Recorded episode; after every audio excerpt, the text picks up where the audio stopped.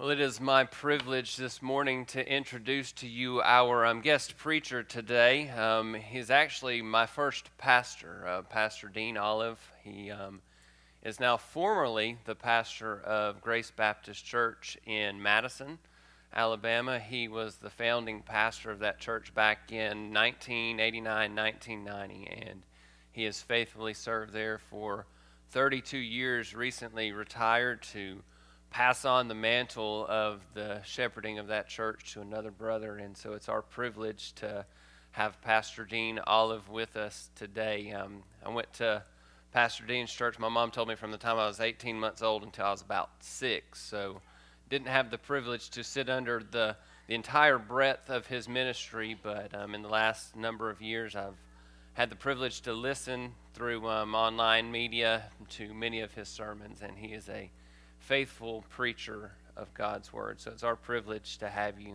this morning, brother. Come preach the word for us.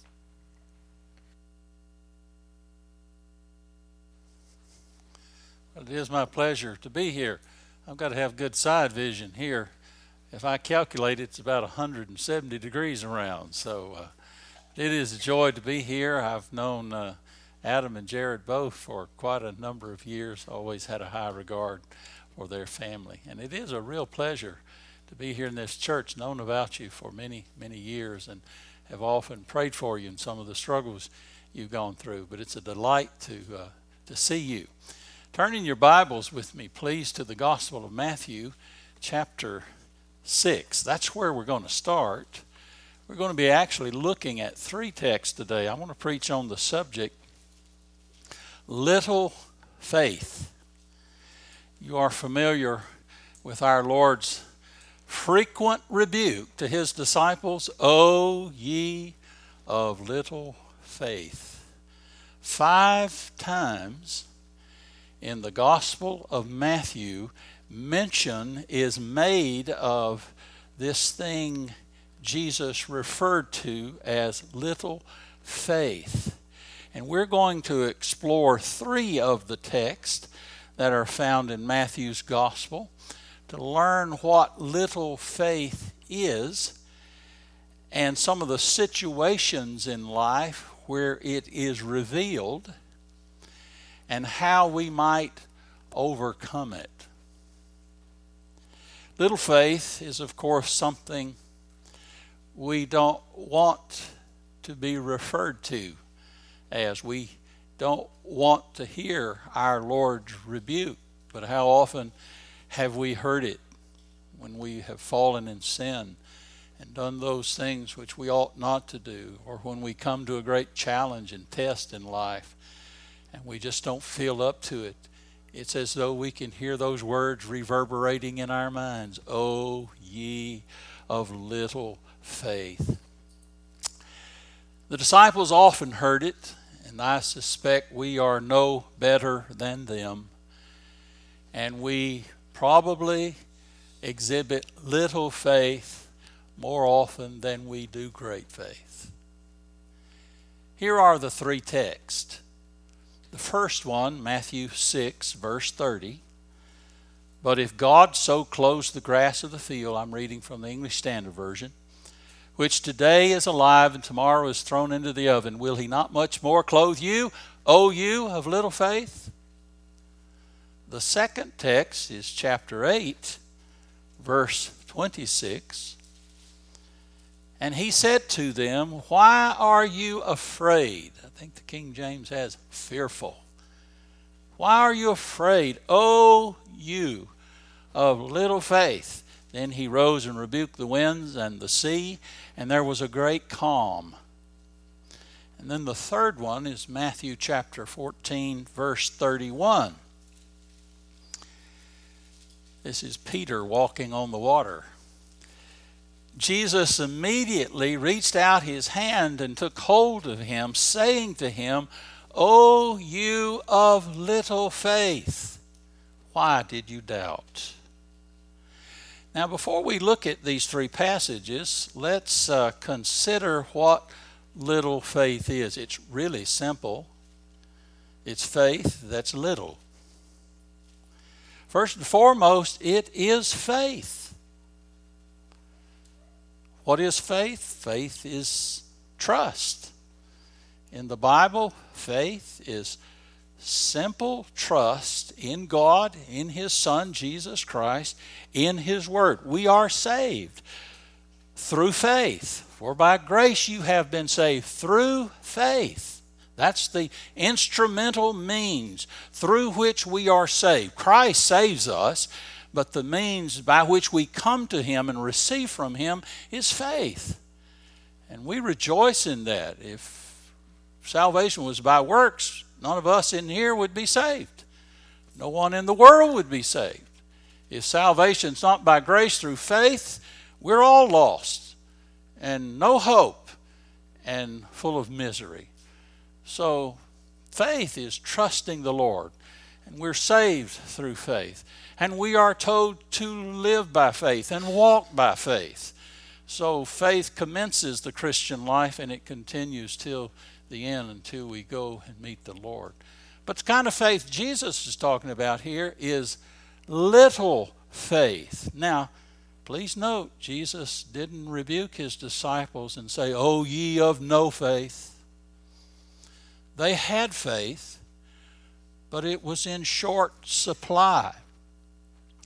He's talking about the quantity of faith. Faith admits to many degrees. The Bible speaks of little faith and great faith. Jesus once said to a woman who came to him, O woman, great is your faith.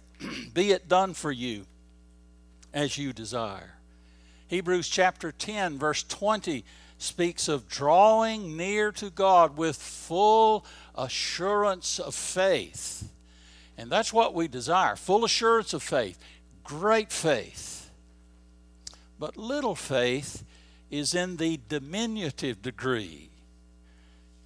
You kids know the song, don't you? Zacchaeus was a wee little man.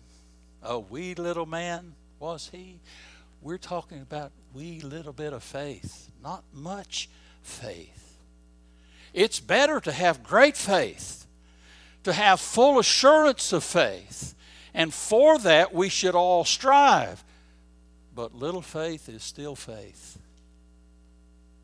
John Bunyan said, Little faith is like small candles or weak fire, which though they shine and have heat, they are but dim shining and small heat when compared with bigger candles and greater fire. So little faith is better than no faith. But little faith struggles and has a great many problems. But thankfully, little faith is still faith. A drop of water is as much water as all the water in the ocean. A child one day old is as much a person as an adult who is a hundred years old. A sick man is as much alive as a well man. A match of fire is as much a fire as a forest fire, but it's small. What is important is that we have faith. And thankfully, it isn't the measure of faith that saves. But we will enjoy our salvation more if we have great faith rather than little faith. Spurgeon said, Little faith will bring your soul to heaven, but great faith will bring heaven to your soul. Now, according to the three texts that I have read, which we are now going to examine, it little faith is exhibited in three situations which we often face in life what is it that produces little faith instead of great faith? And according to Jesus, it is these three things worry, fear, and doubt. So we start in chapter 6, where we look at faith and worry, little faith and worry. Now, I want to read this whole section. It starts in verse 25. So follow with me as I read this portion of Scripture. Therefore, this is the Sermon on the Mount right in the middle of it.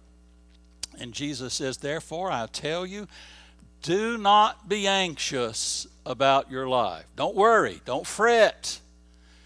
King James, take no thought.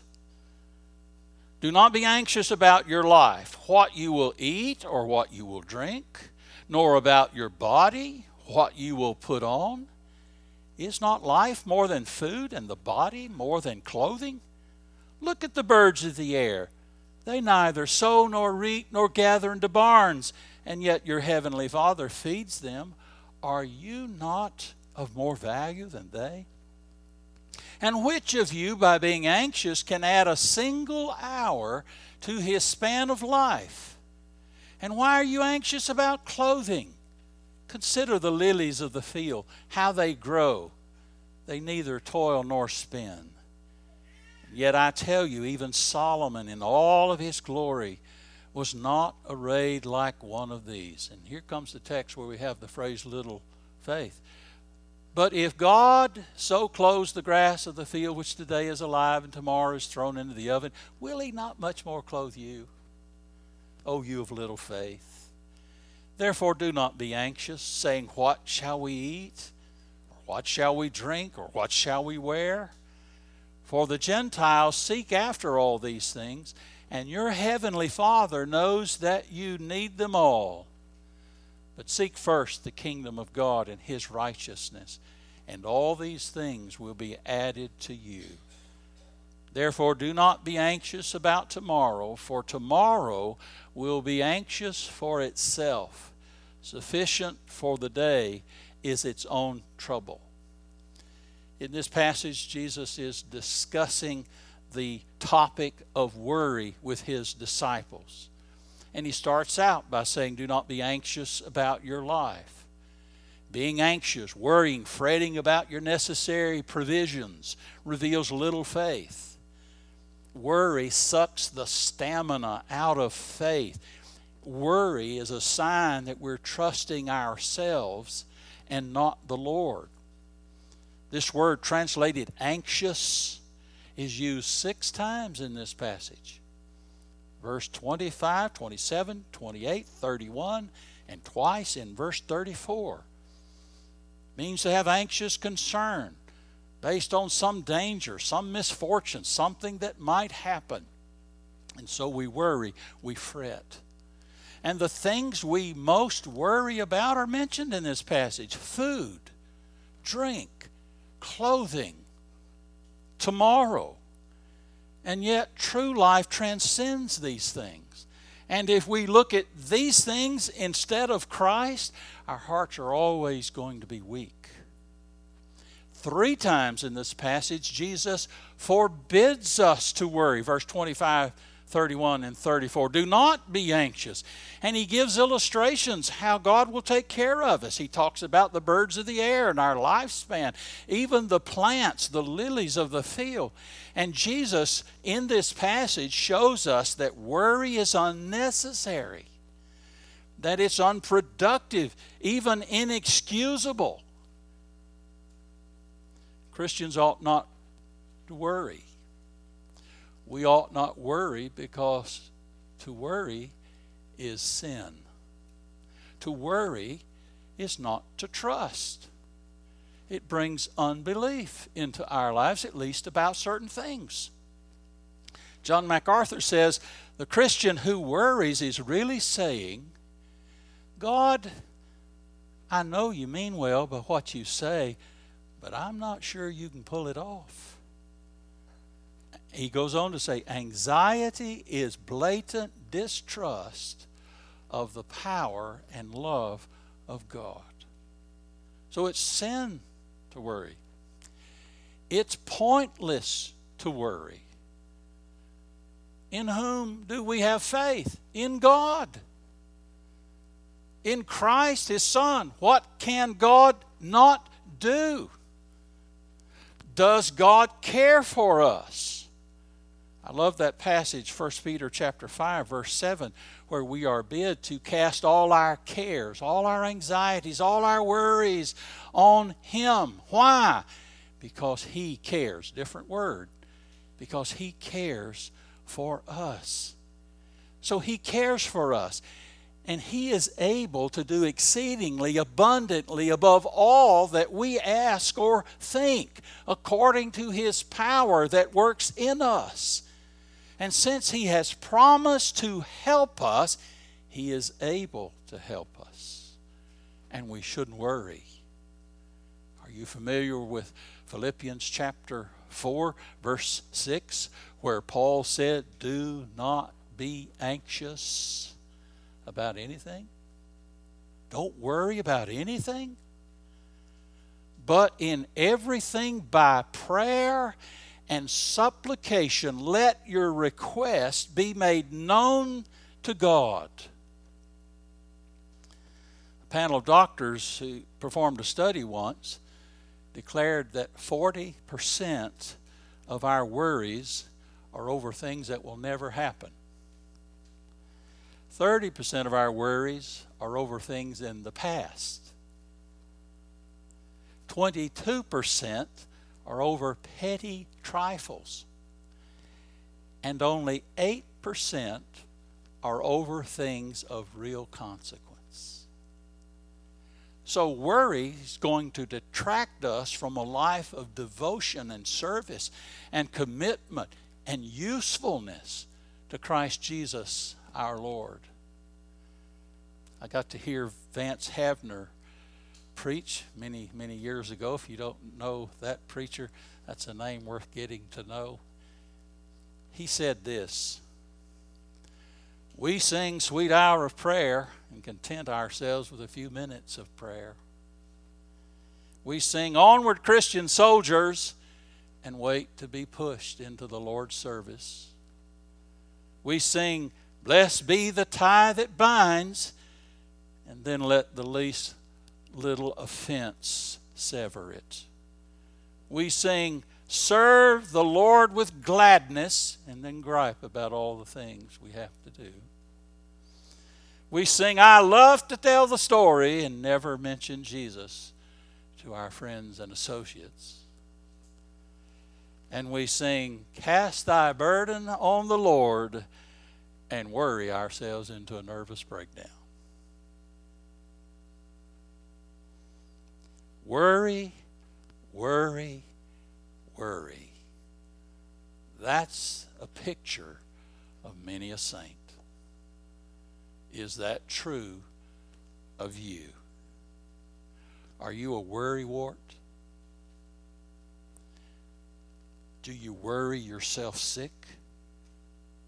I think it's a favorite pastime of some Christians just to worry. So they can complain and moan and groan. All that goes together, doesn't it? But worry will harm us. Corrie ten Boom once said, Worry doesn't empty tomorrow of its sorrows, it empties today of its strength. We must be strong in the Lord and the power of His might. We're called to trust the Lord and put our faith and confidence in Him. We are to rest in Him. The antidote to worry is faith. The remedy is to seek, and this is in this context of Matthew 6, to seek first the kingdom of God. And then all these things which we worry about the food, the clothing, what's going to happen tomorrow, our lifespan don't worry about that. Seek first the kingdom of God, and all these things will be added to you. God will take care of us. So, the lesson here in this passage where we find those that first occasion when Jesus rebuked his disciples, Oh, you of little faith, is found in the context of worry. But let's move on to our second passage, and that's Matthew chapter 8. And we find those words in verse 26 Why are you afraid? Why are you fearful? O you of little faith. But let me read from verse 23 to verse 27. And when he got into the boat, his disciples followed him. And behold, there arose a great storm on the sea, so that the boat was being swamped by the waves, but he was asleep. And they went and woke him, saying, Save us, Lord, we are perishing. And he said to them, Why are you afraid? O you of little faith. Then he rose and rebuked the winds and the sea, and there was a great calm. And the men marvel, saying, What sort of man is this, that even winds and sea obey him? Matthew is recording an event here with Jesus in the boat with his disciples on the Sea of Galilee. And a storm rose quickly, suddenly, in their journey. As you probably know, the Sea of Galilee is noted for its sudden violent storms. That body of water is like a basin it's 700 feet below sea level. It is surrounded by high mountains, and cold air would come rushing down on the lake and collide with the hot air, producing these massive storms. Well, a storm happened on this particular journey. Verse 24, it's called a great storm. So the waves were swamping the boat. And if something wasn't done quickly, the boat would be at the bottom of the sea. Where was Jesus during the storm? He was in the stern of the boat, fast asleep. We wonder how someone might be asleep in the midst of a storm like this. But he was asleep. He was asleep because he wasn't afraid. But the disciples were afraid. And so they woke him up and they said, Save us, Lord, we're perishing. Now, at least four of these men were expert sailors, fishermen, accustomed to catching fish on the Sea of Galilee. But they're helpless in this storm. And so they sought help from the Lord. And the first thing Jesus did was to ask them, Why are you afraid? O you of little faith. When the water swamped the boat, fear swamped their faith. Their faith shrunk. It became small when fear took over and they were not able to cope in this desperate situation. Their faith wasn't lost, but it was low. And being little faith, it wasn't sufficient to deal with a situation like this. And so Jesus used this, as he always did, as a teaching occasion. And after he rebuked them for having little faith, he calmed the sea.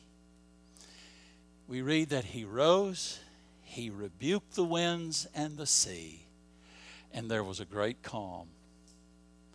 Note between the great storm which is mentioned in verse 24, and the great calm, which is mentioned at the end of verse 25, there was little faith. And so, in the midst of their fear, Jesus demonstrated his authority, his power over the elements so that their faith might grow strong and become great. Let's take note that they were fearful over something that Jesus was in control of the storm. And sadly, their faith in Him dwindled, and so they were filled with fear. Their faith dwindled in spite of all the many things that they had seen Jesus do prior to this. We have no reason to fear, do we? because God is in control. God is sovereign, so why be afraid? Martyn Lloyd-Jones said faith is a refusal to panic. So don't be fearful.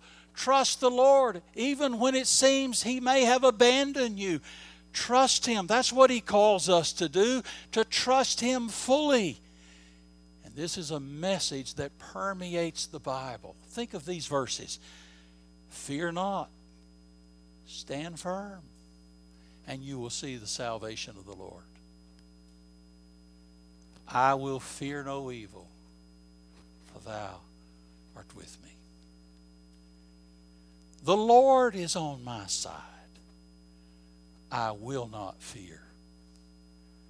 Fear not, for I am with you.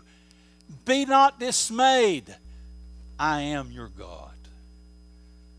From beginning to end, the Bible calls us to have faith in God. Be not afraid. But fear wipes out faith. Now, if we walk with Jesus, we're going to go through storms. But faith instead of fear should fill our hearts, for we are always under His watchful care, His loving care. We're always in need of faith, but our faith will be greater if we keep our eye focused on Him, whom our souls adore. You know this hymn, How Sweet the Name of Jesus sounds in a believer's ear. It soothes his sorrows, heals his wounds, and drives away his fear. Why are you afraid? Oh, you of little faith. Why do you worry? Oh, you of little faith. But there's one more passage for us to learn, uh, look to, and learn from, and that's Matthew chapter 14. And the verse here is verse 31. Jesus immediately reached out his hand, took hold of him, saying to him, Oh, you of little faith, why did you doubt? But let's go back and let me read beginning at verse 22 so we can set this in its context. Immediately, he made the disciples get into the boat and go before him to the other side while he dismissed the crowds.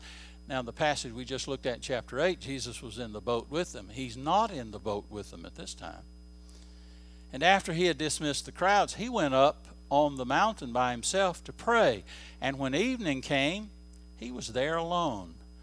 But the boat by this time was a long way from the land, beaten by the waves, for the wind was against them. That doesn't say it's a great storm. It's a not like the other storm. Now, they had fear here, but it wasn't because of the storm.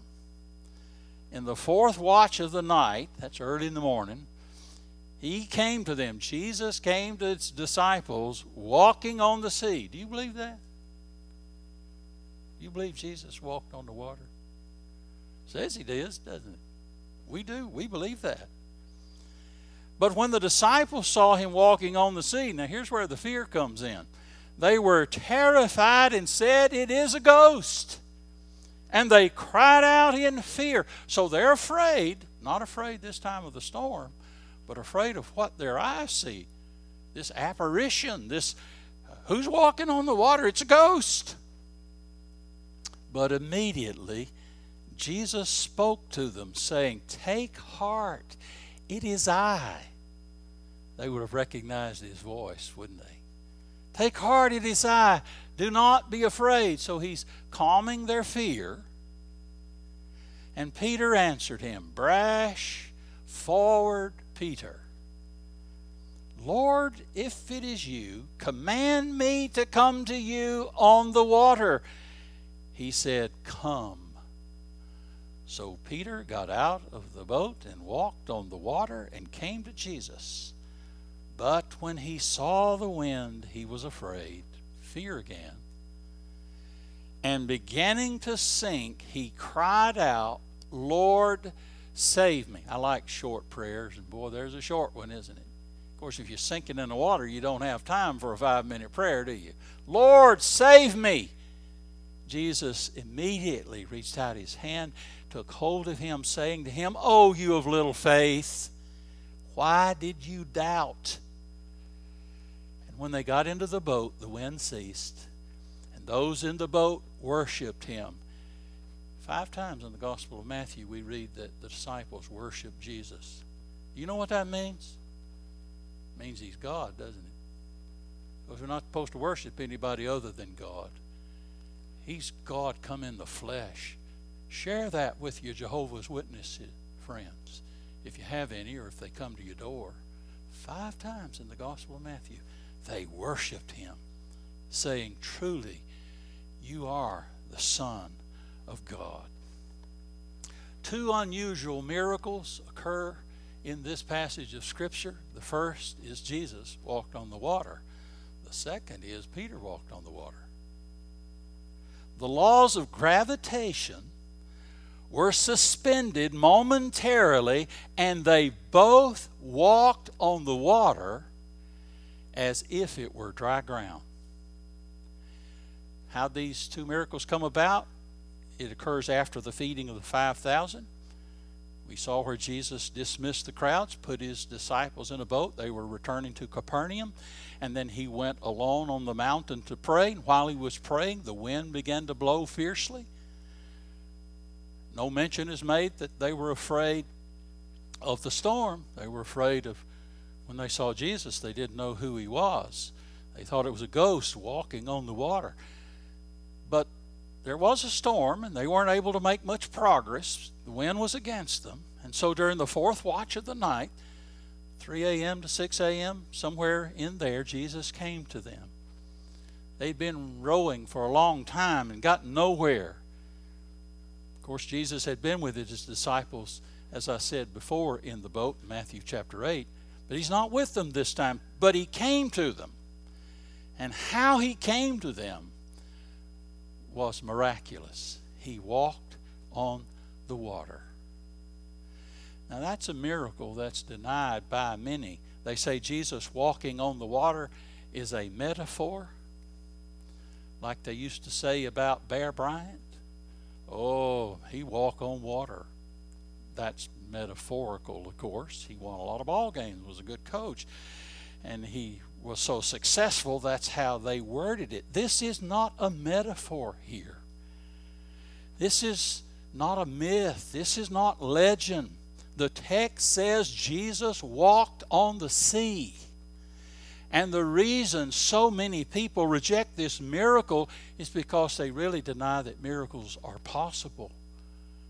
And of course, miracles can't happen if there's no God. But if there's a God, who by the word of his mouth created all that's in the world, all that we see, all that exists, well, of course, he can walk on water. There's a Scottish commentator by the name of William Barclay. I liked his commentaries when I first began in the ministry and soon found out they weren't having, they weren't worth having. He denied many of the miracles. Um, I, I remember reading, I believe it's Matthew 17, where Jesus sent Simon to catch a fish. And he said, You'll find a coin in his mouth, and you take that coin and go pay the tax. And Barclay says, Oh, no, he caught a fish and went to the market and sold it and took the money, paid the tax. But the Bible says he caught a fish with a coin in his mouth. And the Bible says Jesus walked on the water. And so the disciples were frightened. Not because of the storm, they were frightened because they thought they were seeing a ghost. And oh, how wonderful of Jesus. Immediately, he spoke to them, saying, Take heart, it is I. Do not be afraid. And then the rest of the story here focuses on Peter's request. He asked Jesus to give him permission to walk on the water.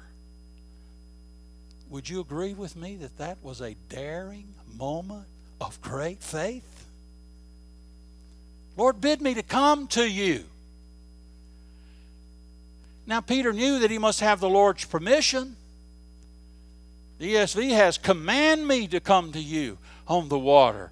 And Jesus told him to come. So Peter got out of the boat and started walking on the water. I say to you, dear friends, that's faith. That's great faith. The water held him up. Peter believed the word of the Lord, and he was held up walking on the water without sinking. How'd that happen? Jesus bid him to come. And in faith, he came. He exercised faith in the Lord's command, and there was power for him to defy gravity and walk on water. He had great faith. Now, how far do you think Peter walked on the water? Doesn't say, does it? But he got close. He got real close. But something happened. He began to think about the wind and the sea, and doubts filled his mind. Look at verse 30. But when he saw the wind, who had he been looking at? Jesus. And then he took his eyes off of Jesus. He saw the wind he was afraid and beginning to sink. He cried out, Lord, save me. Why did he sink? It wasn't because he got out of the boat, it was because he took his eyes off Jesus. He shifted his attention from Jesus to the storm. Doubt entered his mind. He hesitated. He wavered. You know what doubt is? It's when you, you're confident about something, then all of a sudden your mind's filled with uncertainty. Ooh, I don't know if that's true or not. I, you lose your conviction about something. You begin to question things. Disbelief comes in. And that's what happened to Peter. His faith was strong when he got out of the boat, but then doubt arose. And Jesus, of course, reached down and took hold of Peter, lifted him up out of the water, and then said to him, O you of little faith, why did you doubt? It's like you made it, you almost made it the whole way ever how far the distance was. He was close enough where Jesus could pick him up. Almost made it the whole way. Great faith. And then that last moment, doubt. Where do you think doubt comes from? Well, there's a devil that walks about like a roaring lion seeking whom he may devour. And boy, he entertains in our minds, puts notions there, and there are doubts there.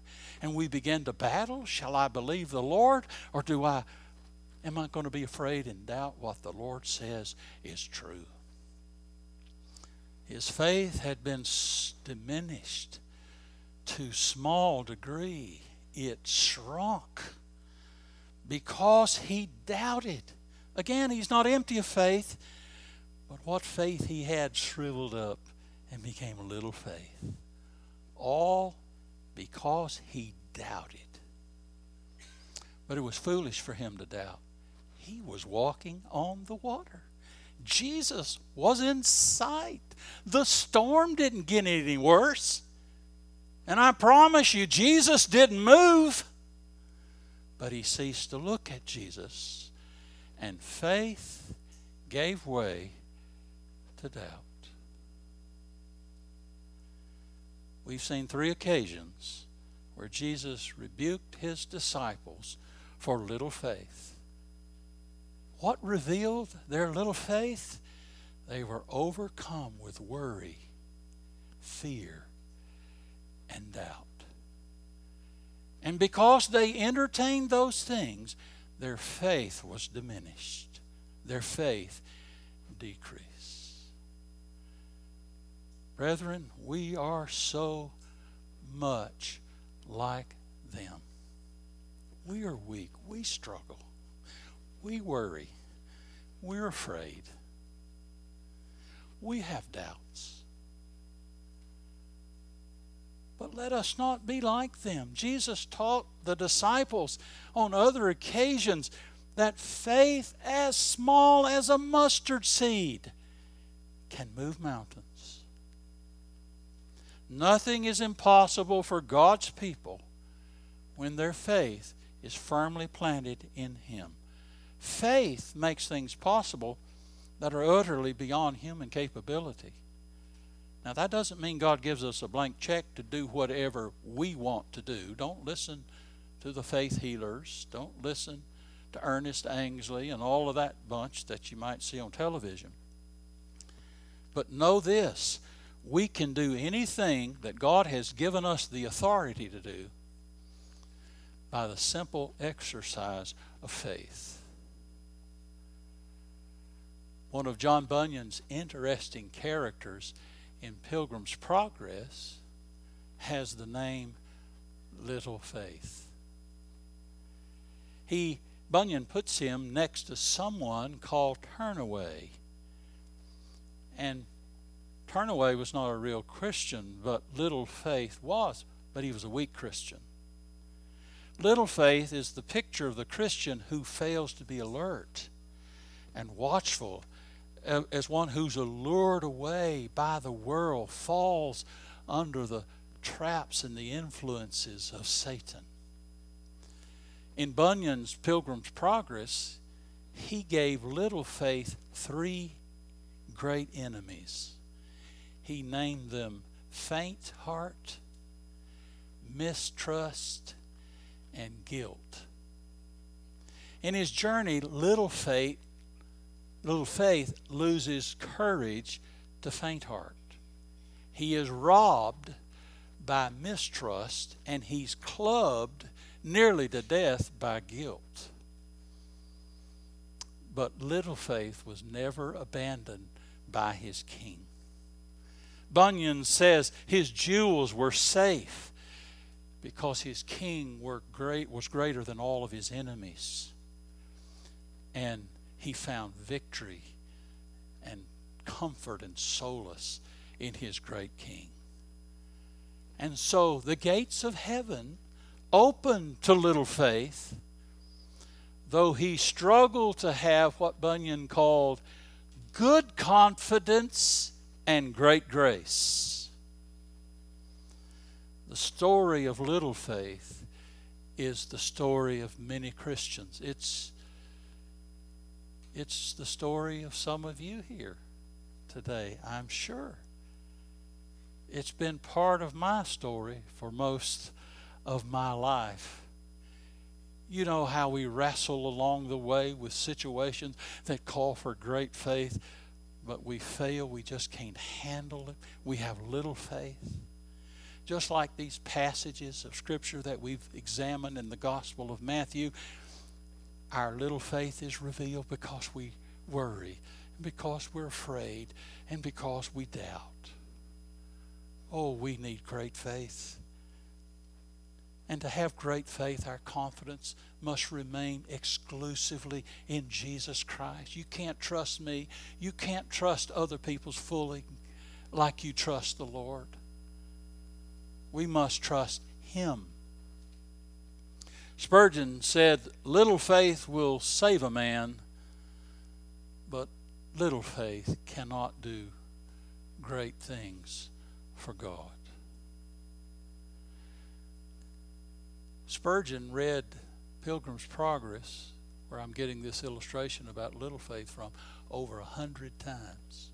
He died when he was 59. Think about that. That's how important Pilgrim's Progress was to him. If you've never read Pilgrim's Progress, I would encourage you to do so.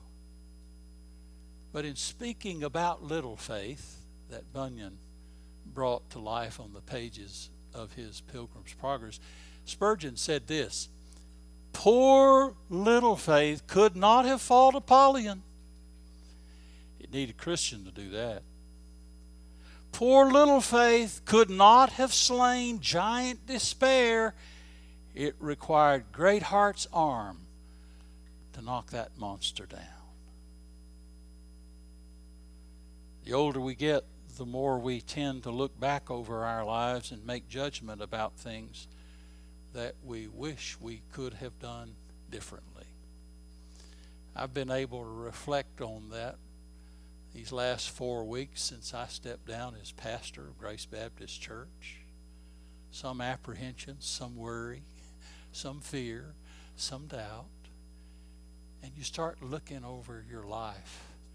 Oh, I wish I couldn't have done this. I wished I had have done this. I mean, I wish I could go back to grade school and learn how to write better. I've got the lousiest looking handwriting. I could I could have been a medical doctor. My handwriting is so bad. But you know, we start looking at our lives and wish we would have done some things differently. Jonathan Edwards, when he was young, began to write some resolutions. And here's one of them. It's number 52. He would add to his list. I frequently hear persons in old age say how they would live if they were to live their lives over again, resolved that I will live just so as I can think I shall wish I had done, supposing I live to old age. Some of you may be familiar with Paige Patterson used to be president of Southwestern Baptist Theological Seminary. Fine man. I think he got a a raw deal, a rough deal by some people in the convention. But I read his testimony once, and he was in the thick of the battle during those days, the battle for the Bible, 1979, 1980. Adrian Rogers got elected to the convention. There was this conservative resurgence. I, I remember those days. And, and Paige Patterson said, I almost despaired, but there were others to encourage me and pick me up. But then he said this I wished I could have had greater faith. If we go through life as little faithers, we'll have regrets in our old age. So let's exhibit great faith now so we'll not have to regret it then. And I beseech you, dear brethren, as I beseech myself, have faith in God. Not little faith, but great faith. Away with the doubts about yesterday. Away with fear about today. Away with worry about tomorrow. And let us cry unto the Lord as one man did increase our faith. Let me close with these stanzas from a wonderful hymn. Oh, for a faith that will not shrink though pressed by every foe, that will not tremble on the brink of any earthly woe, that will not murmur nor complain beneath the chastening rod, but in the hour of grief or pain will lean upon its God. A faith that shines more bright and clean when tempests rage about. That when in danger, knows no fear, in darkness feels no doubt. Lord, give me such a faith as this, and then whate'er may come, I'll taste even now the hallowed bliss of an eternal home. Let's bow in prayer. Almighty God, I pray for those who are in this place today who have no faith. They're lost. They're without Christ. They're without salvation. They're in their sins.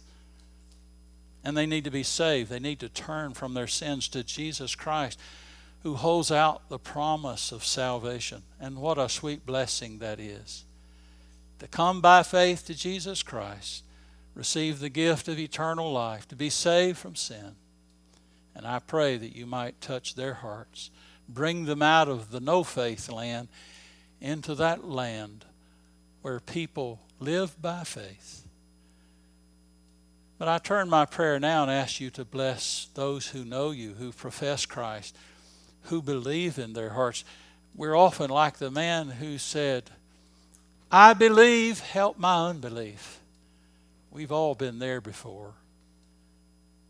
And so, as life happens day by day, things take place and we worry. Things happen that make us afraid.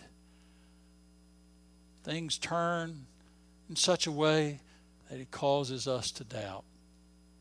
May we put those things aside and look unto Christ, who's at the right hand of God. Help us to seek those things which are above, not on the things on the earth, and make our faith strong. We don't want to have little faith. We want to have great faith. And may it be true for this church and for the people who are members of this body of believers. Give them great faith, whatever the future holds. May they not worry, be afraid, or doubt, May they be confident in you and your promises, knowing that you care for them. And we pray these things in Jesus' name. Amen.